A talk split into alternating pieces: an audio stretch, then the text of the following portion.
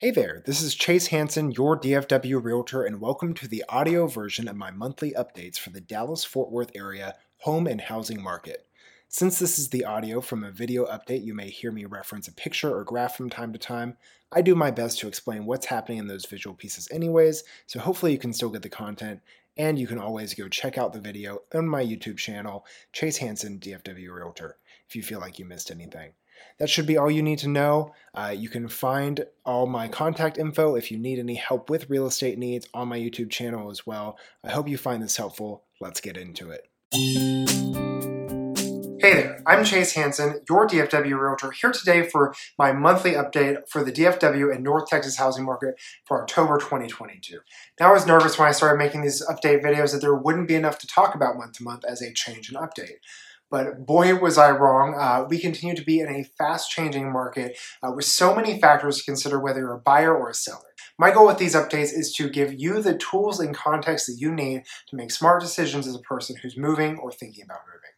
Just like last month, we're going to hit three sections for you today news on the ground, statistics corner, and then a real estate pro tip. That way, that you can leave here today feeling like you better understand what's happening in the market, why it's happening, and can feel better equipped as a consumer for how things work in a home sale that's where we're headed today. Before we get into it, go ahead and drop a like on the video, hit the subscribe button. I share these market updates every month to keep you informed, as well as local highlights for the Dallas-Fort Worth Metroplex and tips and tricks for people who are moving or thinking about moving. If any of that at all interests you, make sure you're subscribed to this channel to keep up with all that free content. Now, let's get into the update.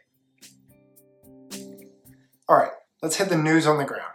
This is the part of the show where I let you know what it feels like to be in the home market this month. What is my team seeing as we serve buyers and sellers in the market right now? So, last month we talked about how the market was cooling. And we've continued to see that set in even more. The total number of home sales has been declining month after month, leaving more inventory available, completely shifting the energy in the market, leaving buyers more advantaged than sellers in negotiations, and the average home price now selling for less than the listing price. Now, let me give you some broader context because you might hear that and be like, yeah, I knew it. The home market has crashed. It's crashing. Uh, prices are tanking. It's disaster. I knew we shouldn't have listened to this guy hold your horses for a second. What we're seeing now is market conditions comparable to what we were experiencing in 2019. A much more normal market, normal market, much more realistic market. We tend to only have a short-term memory when we talk about the market because it's such a big factor in the economy. News media likes to churn out dramatic headlines every time there's any kind of change. There's still an inventory shortage not enough houses to meet the demand in the still growing Dallas-Fort Worth area. Market conditions are shifting though, so it's important that we get some things straight. After the last couple years of super fast-paced market, it's important to change our expectations on what's normal. A house sitting on the market for a month is normal it's not necessarily a sign that the price is bad or there's something wrong with it. As demand falls to a more normal level and inventory rises, aka we enter into a more normalized, balanced market, we're going to have to unlearn some of those old habits. Where previously in the hot market, a house being on the market for a month was a red flag because things were going in two days. But now that's the norm. So for buyers, this is why it's important to have an agent who's in touch with the market and can coach you on how to interpret what you're looking at on these listings. And then for sellers, this is why you want an agent who is honest with you about the current state of the market and doesn't just tell you what you want to hear. Because the stats for this last month, as I record this video, say that 30 days on market is the average for a single family home in both Dallas and Tarrant counties. Now, the non market based reality that's having a major impact on people's experience on the ground are interest rates. Now, at the time of this recording, the average 30 year fixed rate just jumped to 7%. Now, interest rates vary a little from day to day, lender to lender, so you'll want to verify what you can get with a lender that you trust and what the numbers look like today. But the point is that that number is up from just a couple weeks ago and significantly up from a year ago. Now, the rise in interest rates is something that the Federal Reserve is doing to target demand and fight inflation. So if less people can afford a mortgage, and less people can buy a house, leading to houses sitting on the market longer, more inventory overall, and leveling out of prices. That's the idea. Here's what you need to know. The people most advantaged in today's market like they usually are, are all cash buyers. People who have access to cash are going to be able to get deals because there will be less competition, more options, and they're not impacted by the negatives of the Fed's rate hikes. Now, if you're an investor, this would be a great time to jump on on houses as well as investor loans since they're usually less tied to those federal rates. But here's something that I really want people to understand. What I want the normal people and the non-investors to understand. If you're an average home buyer, if you're a normal person looking for your first home, looking to move into a new home, just because those crazy cheap pandemic rates aren't there anymore doesn't mean that you can't get a loan and get into a house. Talk to a lender, preferably a local one, not a big bank since local lenders tend to be better at closing on time and getting things processed. But run the numbers to see what works for you not what works for the news headlines. If you can afford it, the process of finding a house and securing a deal will be easier, and the interest rates won't be where they're at forever. So down the road, you can refinance and get into a better rate and already have some of that equity under your belt rather than home prices pricing you out of the house you could have gotten today. So don't let fear mongering headlines keep you from doing what's best for you and your family. Uh, so don't be bounded by the headlines if you're an average home seller, just because the rising prices are leveling out doesn't mean that your home is losing value. And this is important. Look, it may take a little longer. Your agent may have to do a little bit more negotiating to get things locked down. But the vast majority of homeowners have a great amount of equity from the last few years. Now, that hasn't gone away. A home is still your best hedge against inflation and recession as an appreciating real property asset and houses are doing a lot better than the stock market right now. I'll tell you that. Here's the reality that stays true in rain or shine, recession or boom. People still need to move.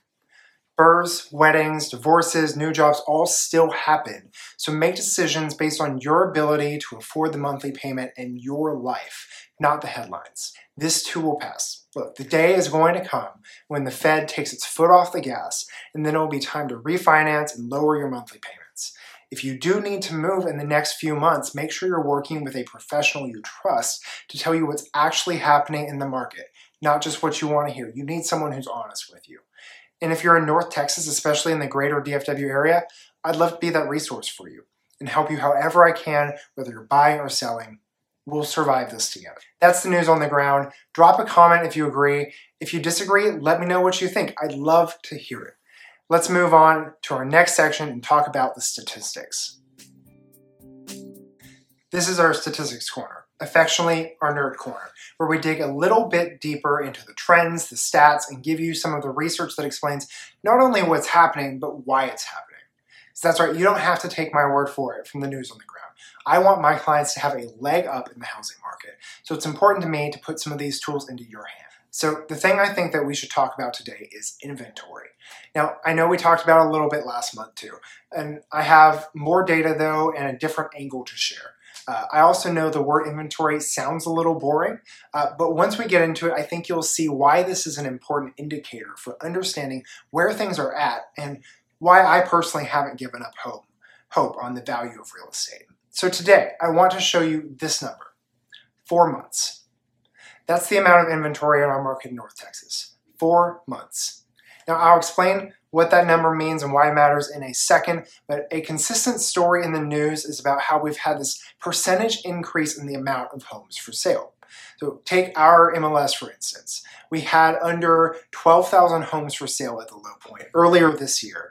And now at the most recent point on, on this graph is August, and that's over 26,000 homes for sale. Uh, the story the news outlets want to write in that is that the market is being flooded, so real estate must be crashing. And look, what we need to remember is that our starting point, the, the lower number on this graph, was historically low. So, increasing the amount of homes for sale is not a swing in the other direction. It's really just, it's creeping closer to normal. We're not suddenly flooded with homes. There's actually still a serious shortage. Uh, take this article from ABC News, for example, about how new home construction isn't keeping up with DFW's population growth. They're saying that the Dallas Fort Worth area was over 85,000 housing units short in 2020, and the area has not gotten smaller since then. So, what's the big deal about four months? The big deal about having four months worth of inventory is that a balanced market is 6.5 months, six and a half months of inventory. Hey there, this is Future Chase just breaking into the podcast for a second to let you know that I recorded this video before the end of September, about two days before. And so I was working from uh, numbers that had not been finalized yet when dealing with the monthly inventory. And actually, the final inventory numbers for the month of September in 2020, uh, 2022, rather, was 2.8 months, not four months, which actually makes that inventory shortage more notable, not less noticeable. I wanted to offer that correction here in the middle of it now let's get back into it. Let me explain. I was at, a, at an event the other day where an economist was giving us his economic forecast for 2023. It was Dr. Mark Dotzour, who used to be the chief economist and director of, of research for the Real Estate Center Texas A&M. He knows a thing or two about real estate economics. And if you're not an Aggie, don't worry, he has his PhD from UT, uh, so bases are covered. But he was making this point that a well balanced market, a balanced market, is 6.5 months of inventory. Now remember, we're now at 4. Balanced is 6.5. So we still have a real measurable housing shortage. What Dr. Dotzour told us about this is really interesting though. He said that in their research, and the Texas A&M, the Real Estate Center is the place for real estate research. He said that in their research, they found that inventory is the number one indicator of what's going to happen with home prices. That's what they found. It's the number one indicator. 6.5 months is what they consider a balanced market with about 2% appreciation rate. That's a 2% rise in home prices year after year. So 6.5 months worth of inventory gives us that stable 2% appreciation rate, and we have two thirds of that. Then a reasonable expectation is that appreciation would continue above that balance rate. Look, we can't promise that. No one here has a crystal ball, but based on the numbers, it's a fair guess. We don't expect price stability to be in jeopardy looking at the numbers that we're seeing. So his take and prediction is if you think prices are too high and unaffordable now, just wait because they can get higher. Now, the reason I share that is not that I relish in that, um, but it's to give you the opinion of an expert who's way smarter than me. I'm not flippant with affordability. I actually wish homes were more affordable because I want more people to be able to buy. I believe in the value of homeownership and the ways it can change people's lives. And I want that for my friends, for my clients. But here's what he's saying. Um, and look, I can't promise what's going to happen. I'm not the economist. I don't have a crystal ball. I'm not a genie. But I do this research and listen to these experts so I can give you the best information I can find. Now, the reason I share that is for two types of people who might be listening right now. Two types of people. The first person is looking at the news headlines and thinking they can play the system if they just hold out. They think they can get a better deal. But look, if your idea of a better deal is a lower sales price, then I wouldn't count on that. That's what the numbers are saying. That's what the stats, what the experts are saying. Now, if the problem is interest rates, and I can understand that being a problem, who knows where those are going to go and how quickly, but refinancing exists for a reason. Now, the second person is the normal home buyer who's just worried they're going to make a mistake. If, that if they bought right now, the market will crash and their home value will get cut in half and they'll be ruined. To that person, you should know this we are 15 years into a housing shortage that is not being caught up with. And so even if we enter into an even more normal market, we still don't have enough housing and affordable housing being built to catch up with overall demand. At some point, interest rates will not be what they are today.